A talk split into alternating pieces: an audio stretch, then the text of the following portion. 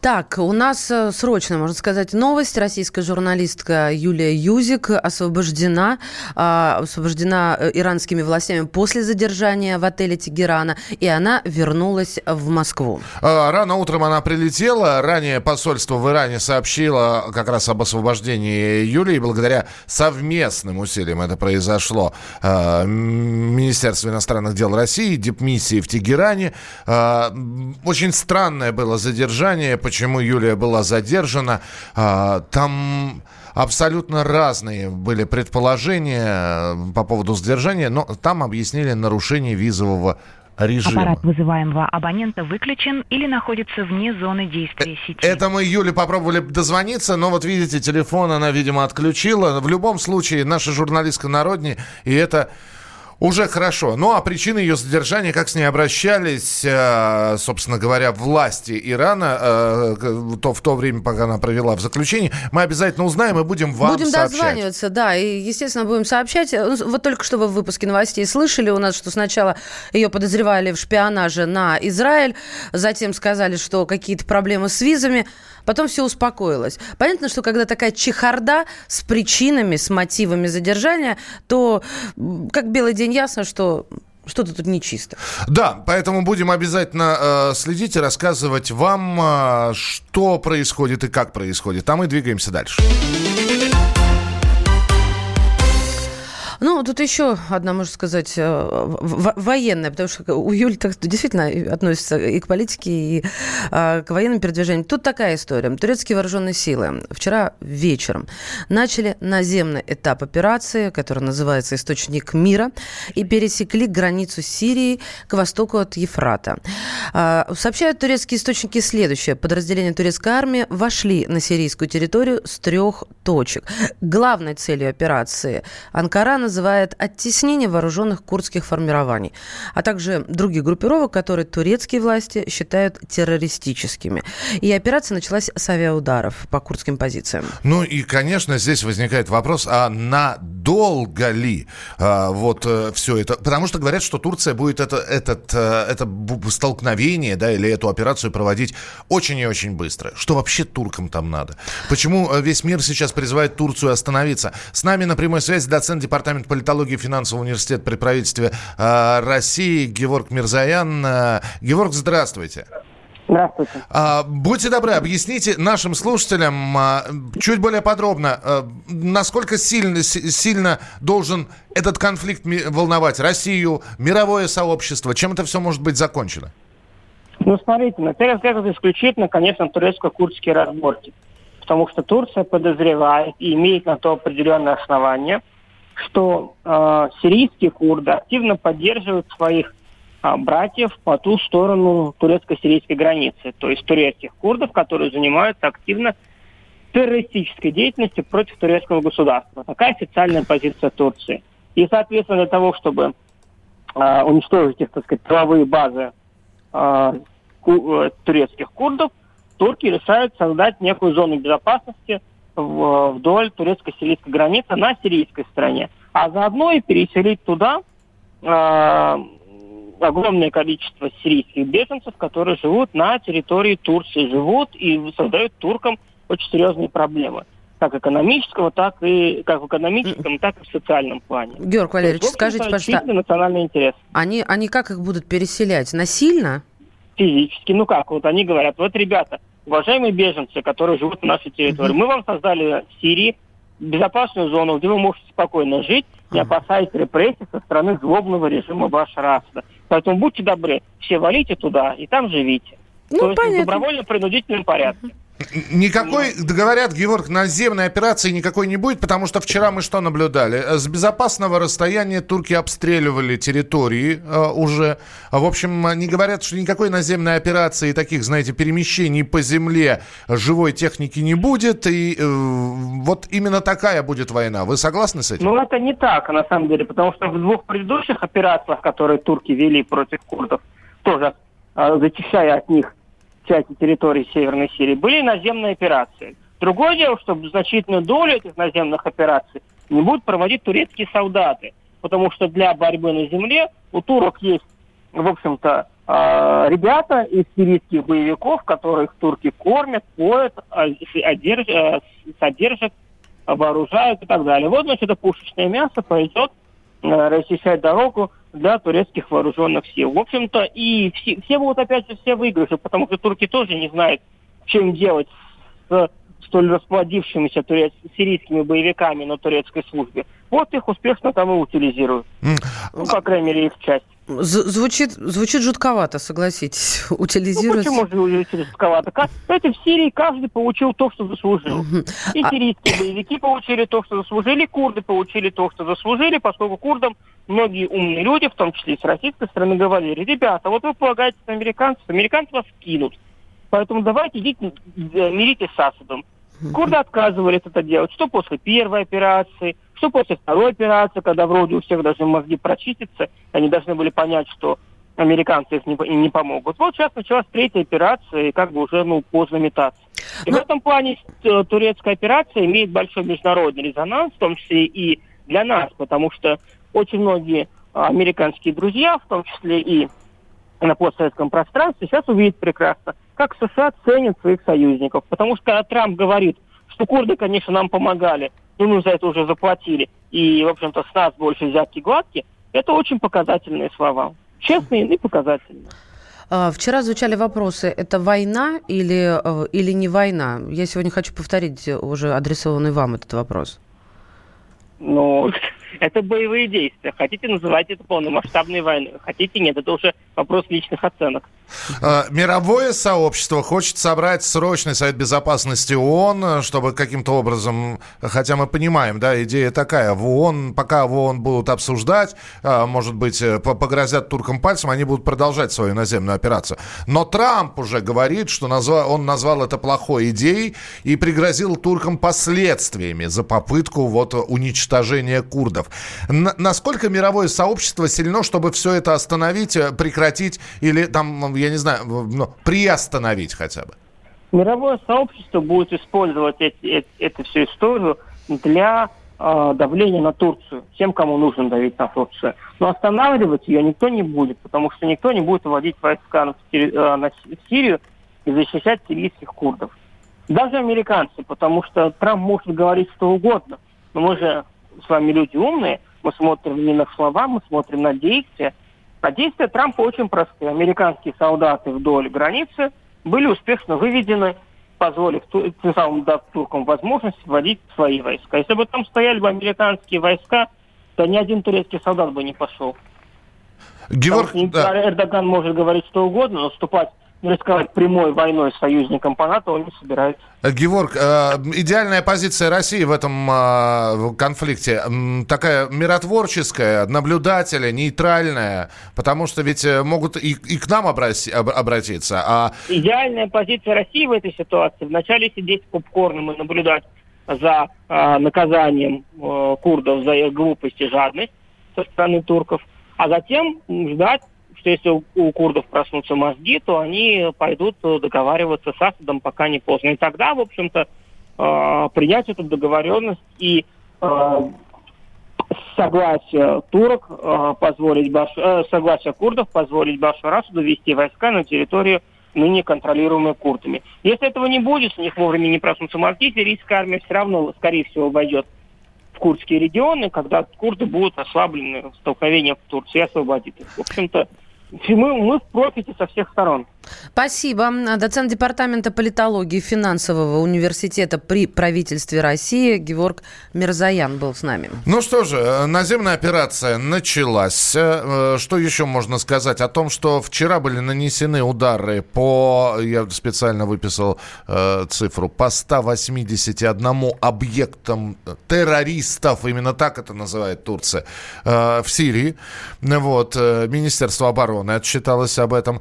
трех точек э, вошли турецкие войска в Сирию. Ну и еще зачем это? Еще раз зачем это? План предполагает создание на сирийской территории зоны, которую нужно освободить от боевиков. Протяженность по плану составит 480 километров, глубина 32 километра от Ефрата до иракской границы.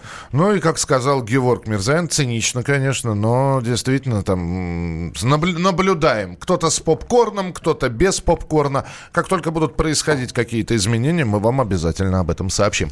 Программа «Главное вовремя». Мария Бачинина. И Михаил Антонов. 8 9 6 7 200 ровно 9702. Это ваше сообщение на Viber и на WhatsApp. 8 9 6 7 200 ровно 9702. Телефон прямого эфира 8 800 200 ровно 9702.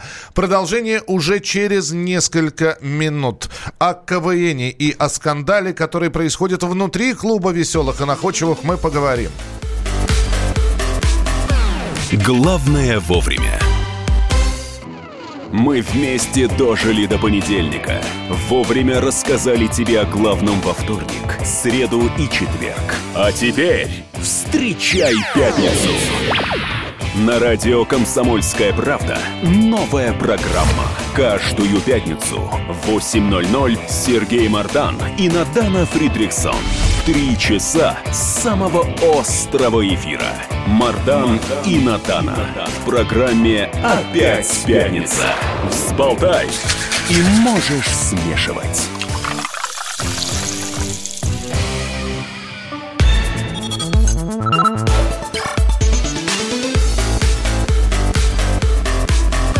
Программа «Главное вовремя». Итак, друзья, программа «Главное вовремя». Э, мы сейчас будем говорить про клуб веселых и находчивых. Да, э, про КВН. Э, программа известная, знаковая. Многие КВНщики, которые начинали еще тогда в возрожденном КВН, а возродился он в конце 80-х годов, ныне уже известные. Никому не нужно представлять э, Галустяна, Слепакова, Светлакова, э, Брикоткина и, прочих, прочих, прочих. Это все э, Лазарев и Шац. Э, Пелагея, в конце концов. Да все, уймись, мы поняли, это, что очень это... многие люди вышли из э, КНВ, как я его называю. КНВ, да. К клуба веселых и находчивых. И, на... и периодически, периодически появлялись слухи о том, что просто так туда команды не попадают. Да. И, и вот э, здесь вышло очередное интервью Юрия Дудя на его канале, и он поговорил со стендап-комиком, бывшим КВНщиком Нурланом Сабуровым. Рассказывается, о юморе был э, разговор. Нет, подождите, разговор начался с того, что, цитирую, а, скажи, пожалуйста, ты считаешь, что КВН – это шняга? Конец цитаты. Ну, да, считаю, особенно сейчас. Ответ. Конец цитаты 2. А, ну, даль, а дальше разговор пошел про КВН, и выяснилось, что чтобы смешить людей, надо платить. Давайте послушаем отрывок из этого интервью. Итак, Нурлан Сабуров, а, а, актер, э, стендап-комик, а, бывший КВНщик. Вот что говорит про клуб веселых и находчивых. Чтобы просто рассмешить людей, просто рассмешить людей, тебе надо заплатить, сделать взнос, организовать команду. И с каждой, чем выше лига, тем больше денег. Те говорят, форма не очень. Я говорю, я ну, смешить людей хочу. У вас форма одинаковая должна быть. Или ты показываешь миниатюру, тебе говорят, вы этот, милиционера, форма нужна. Да я вот просто сказал. М-м, так люди не поверят. Ну и ты думаешь, почему? Вот такие моменты. Потом люди оценки ставят жюри. Как бы непонятные зачастую люди. Потом это все эти деньги понятно кому уходят. Ты думаешь, а я тут, ну, зачем тогда? Ты тратишь деньги, чтобы рассмешить людей. По мне это странно. Должно Возможно, быть, я ошибаюсь. Должно быть наоборот. Ты смешишь и зарабатываешь. Все верно, конечно. Понимаете, очень много о деньгах, да? А вот какой-то конкретики 0,0, как минимум в этом куске. А, о чем я говорю? О том, какие деньги, кому вы платите. А, он показывает еще, да, он показывал, как он должен показать полицейского, то есть отдавая честь. Он показывал, куда деньги уходят, показывая наверх, имея в виду Александра Маслякова. Но дело не в этом. Дело Там... в том, что мне надо понять, понимаешь, я начала смотреть и думаю, и все сижу и жду, а когда я пойму, куда Он должен заплатить. Значит, там действительно он так рассказывает, что ничего не понятно. Ну, во-первых, Да, что можно прав. понять? Можно понять. Взнос. То есть Вот что это за взнос? Я поняла про форму только. это значит команда, которая хочет в высшую участвовать лигу или там в первую лигу? в премьер-лигу, должна какой-то внести взнос. Куда этот Окей. взнос идет, непонятно. Да, тут не ясно. Тут э, э, человек, если вы начали говорить А, говорите и Б, до конца дожимайте. Хорошо, Б. Про форму понятно, что у вас э, костюмчики не одинаковые, купите. Это требует денег. А, м, Для постановок, для скетчей форма, например, да, тоже вот э, нужно приодеться в героя, тоже требует денег. Но у команд обычно есть спонсор. Самое интересное, что никакой конкретики, с одной стороны, не было сказано, но вот эти вот рассказы, да, я еще одну цитату от, Давай. от Нурлана произнесу. После, после все эти деньги непонятно кому уходят, и ты думаешь, а тут зачем тогда? Тратишь деньги, чтобы рассмешить людей. Кому уходят? В общем, Он показал в этом случае наверх, Миш. Он сидел, я смотрела специально, потому что это все-таки видеоинтервью, и он говорит, понятно, кому уходит, показывает наверх. Ребята, э, вот что я хочу сказать. То, что КВН, в КВН не все чисто и прозрачно, говорят очень давно. Никто вслух об этом так не говорит. Какие-то кулуарные разговоры. И самое интересное, что вот здесь, с одной стороны, ничего вроде бы сказано конкретно не, не было показано пальцем. Вот он берет деньги. Вот ему я конверт занес. Вот этим. Ну, то есть Но- му- му- мутят какой-то мутилово. Вот я не за КВН, серьезно. Но зачем вы так мутить? Но эффект разорвавшейся бомбы начали комментировать все. Александр Васильевич Масляков Да. прокомментировал. Прокомментировал. Прокомментировал. Он сказал, я, я вообще Я вспомнил. Не, он сказал, я вообще вспомнить не могу, в какой вы команде. В какой, в какой он команде был. В какой команде казахи? Ну, в какой команде был, играл Нурлан. И у нас вообще там, э, э, по его э, словам, никаких денег нет. Вот. э, Он удивился словам бывшего участника команды э, КВН. Во-первых, мы не знаем даже, кто это, какой Уральский университет, какие взносы. Мы ничего не, не можем сказать. А, Сказал конечно, Ну, Александр Васильевич да. Масляков. На- в ответ на слова бывшего КВНчика Нурлана Сабурова. Но, друзья мои, тут, конечно, нужно немножечко отдать э, такой увесистый кусок торта нам, средствам массовой информации.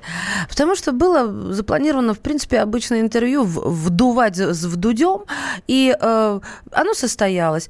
А СМИ, как разнесли м, заголовки, э, пожаловался на поборы, на взносы в КВН. Итак, Александр Васильевич сказал, пресс-служба а, а, АМИК Александр Масляков, компания, которая производит КВН.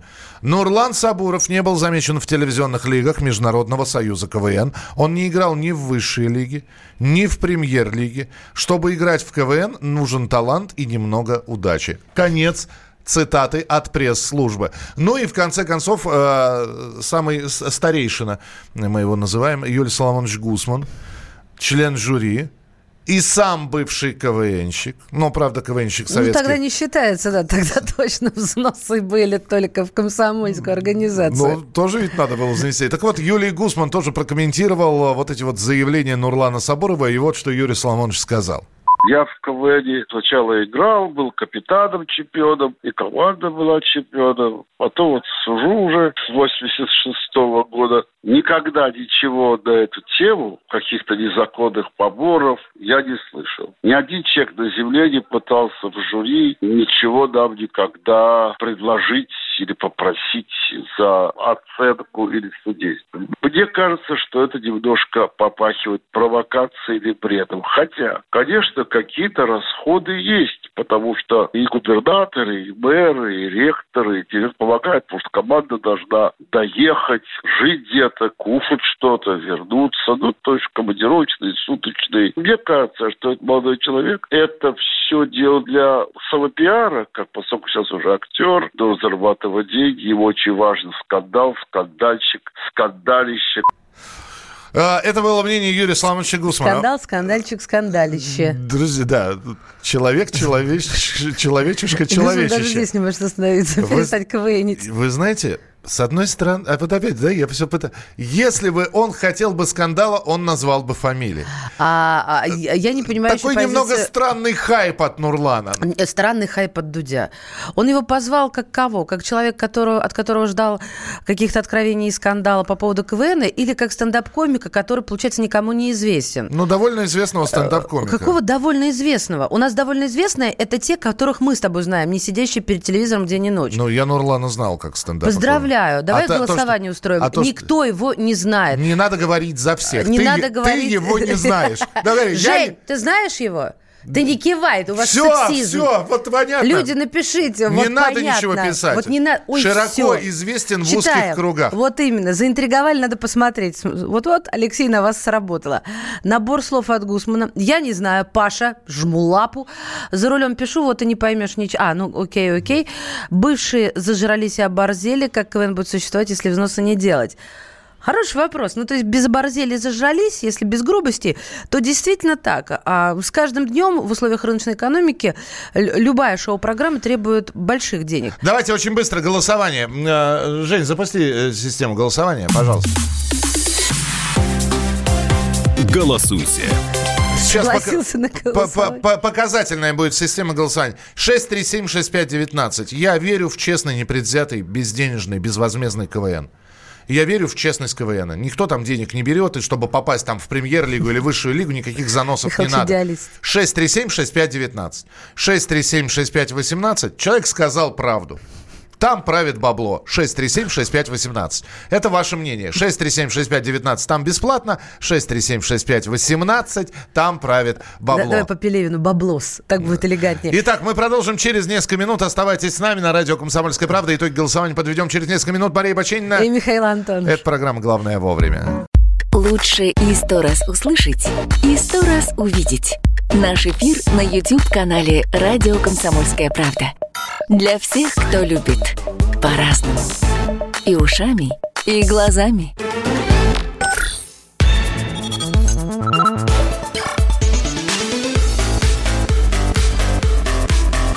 Программа «Главное вовремя». Друзья, да, друзья, программа «Главное вовремя». Давайте итоги подведем голосования. Мы так э, спрашивали, и разговор был про КВН, берут там деньги или не берут, вы считаете? Э, Это все на, на основе интервью э, Юрия Дудя, которое состоялось и прошло вот э, совсем недавно со, со стендапером Нурланом Сабуровым, который тоже в КВН играл. И Нурлан как раз сказал, что, в общем-то, КВН замешан на деньгах. И у нас было голосование. Верите ли вы, что КВН это вот э, такая отдушина чистая, не, не, замара, не замаранная деньгами? Вот, туда можно попасть благодаря, исходя талантам, вот, шуткам смешным. Или все-таки деньги правят там? 92%, 92,5% со- сказали, что да, там, в общем, да, бабло. Любит наш народ. Да, это я еще не читаю а, по поводу нашего спора, да? Да, и, и, э, собственно, 7,5% считают, что там честно, открыто, непредвзято все. Вот, спасибо большое. Переходим к следующей теме. Главное вовремя. Российские туристы в этом туристическом сезоне отметили, что ценник на отдых в Турции существенно вырос. Этот факт подтверждают в Российском туристическом союзе, и там, э, кстати говоря, э, предлагают альтернативу. Но когда мы ознакомились с этой альтернативой, мы понимаем, что это с Турцией, если и может сравниться, то тем, что там, там тоже можно отдыхать в этих странах. И вроде как тоже море есть. И вроде море Или есть, океан, но да. ценник дороже. Можно ли действительно найти э, альтернативу турецкому отдыху, ну, примерно такую же по деньгам, по качеству, по Да. обслуживанию, Давайте. по инфраструктуре? Не нужен нам берег турецкий. Но э, что предлагают в качестве альтернативы? Кипр, Черногория, Хорватия, Италия, Греция, Юго-Восточная Азия, Латинская Америка, Доминикана. Я вот вчера действительно всплеснула руками и сказала, ну, господа, туда долететь в Юго-Восточную, ого, 9 часов перелета и, конечно же, гораздо дороже. С нами на прямой связи вице-президент Российского союза туриндустрии э, Юрий Барзыкин. Э, Юрий, здравствуйте. Здравствуйте. Здравствуйте. Ну вот мы ваши слова как раз обсуждаем, когда о, альтернативный отдых вы турецкому предложили.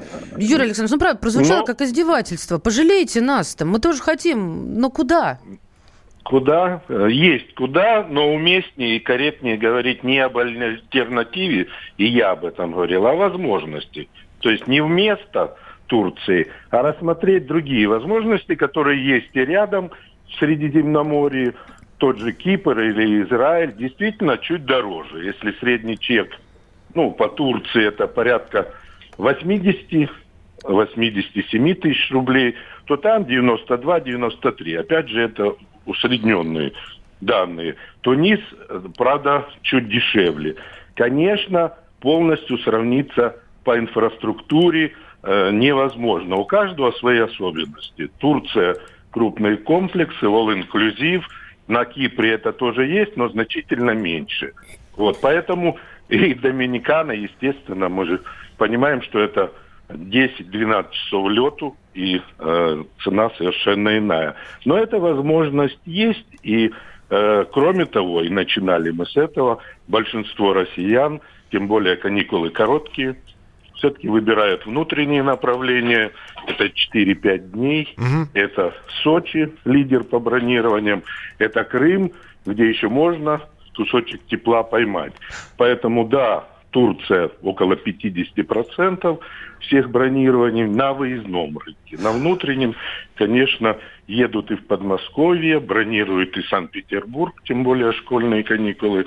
Ну, то есть география весьма и весьма обширна. Юрий Александрович, и тут, здесь вот да. какой вопрос. Турки, говорят, повышают ценник только из-за того, что они понимают, что там на еще одно бюджетное направление типа Египта закрыто, и выбор-то небольшой. А раз так, ну, можно демпинговать, как повышать их, цены.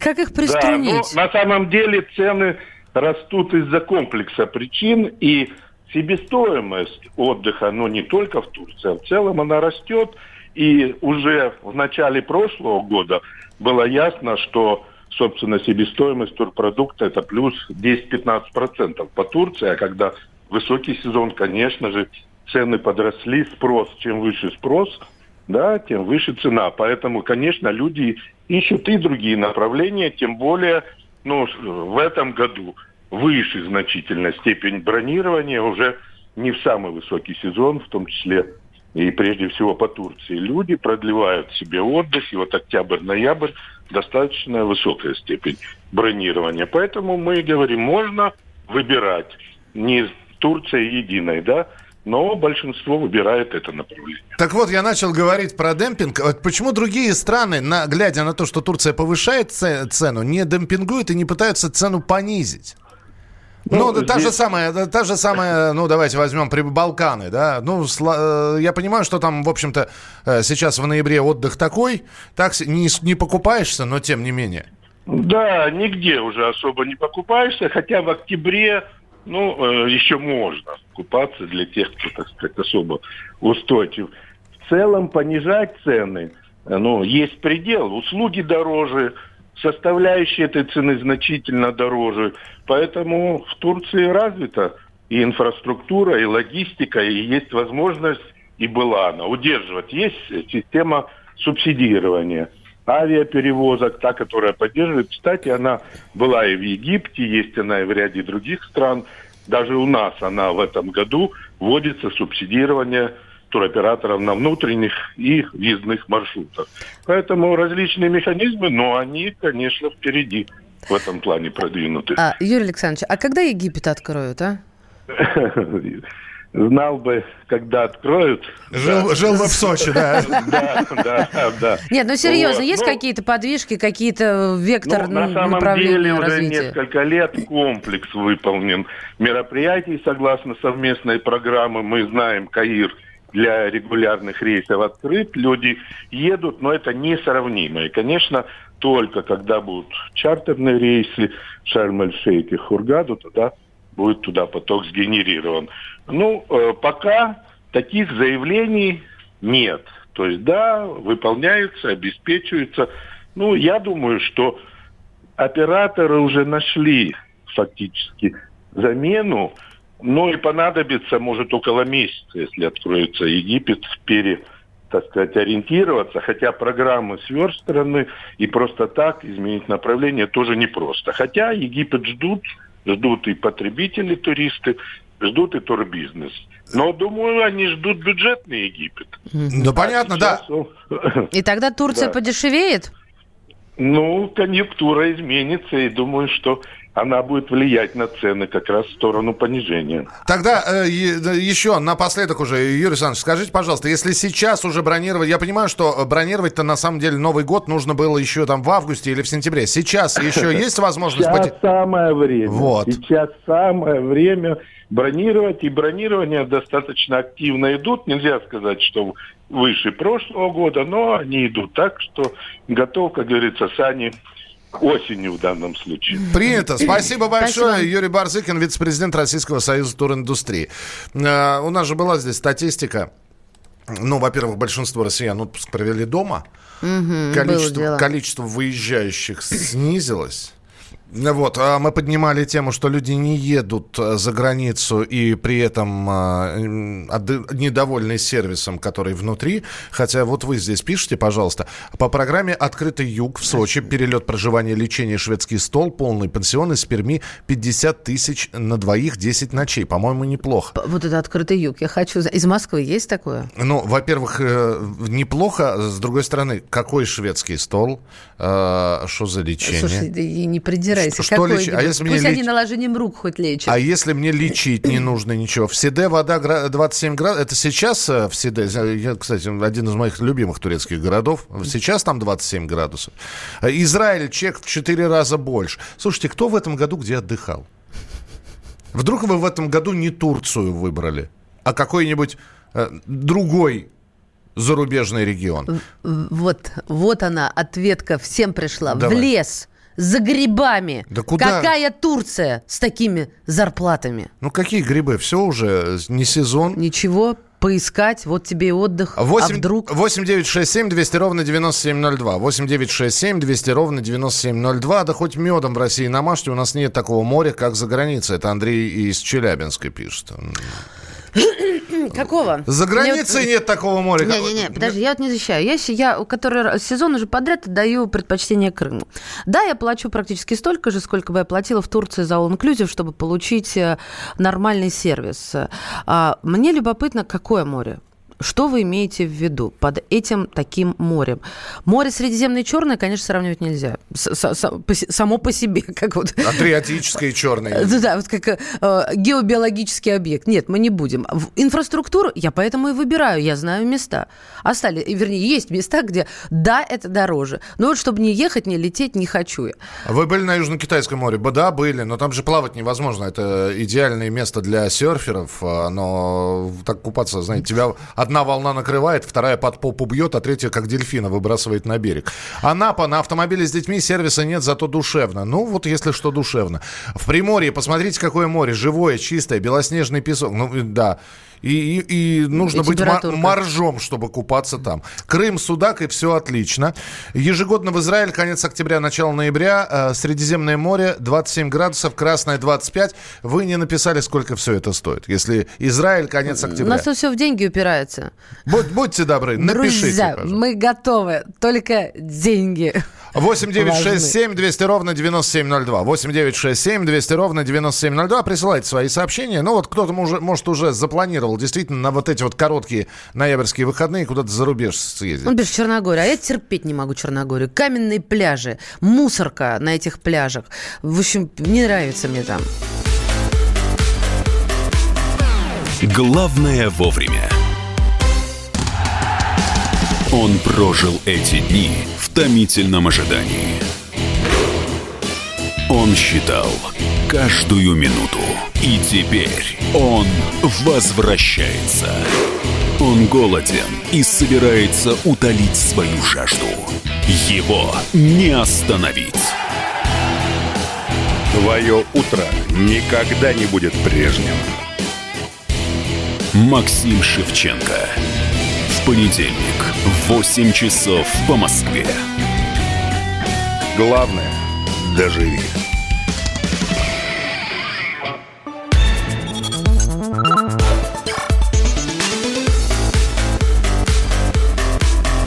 Программа «Главное вовремя».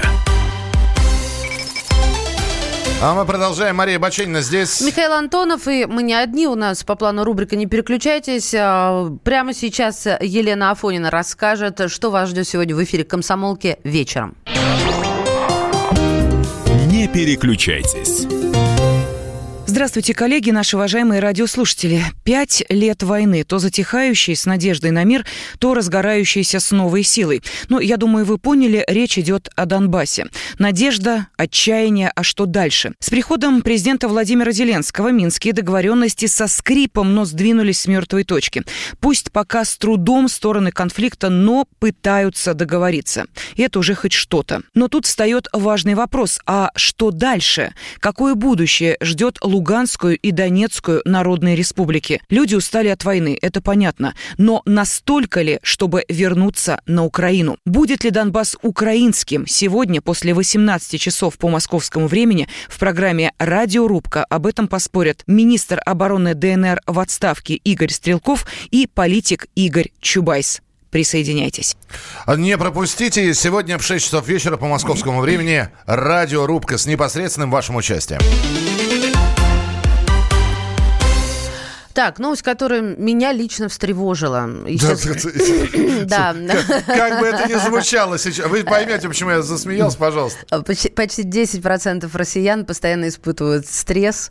Я, так как, так как психически нестабильная, в отличие от Михалыча, я вхожу в эти 10%. Но меня встревожило не столько это, а сколько э, следующая цифра. 12% обращаются только за помощью к психологу. Э, огромное количество не ходит к психологу, и в первую очередь это мужчины и люди старшего возраста.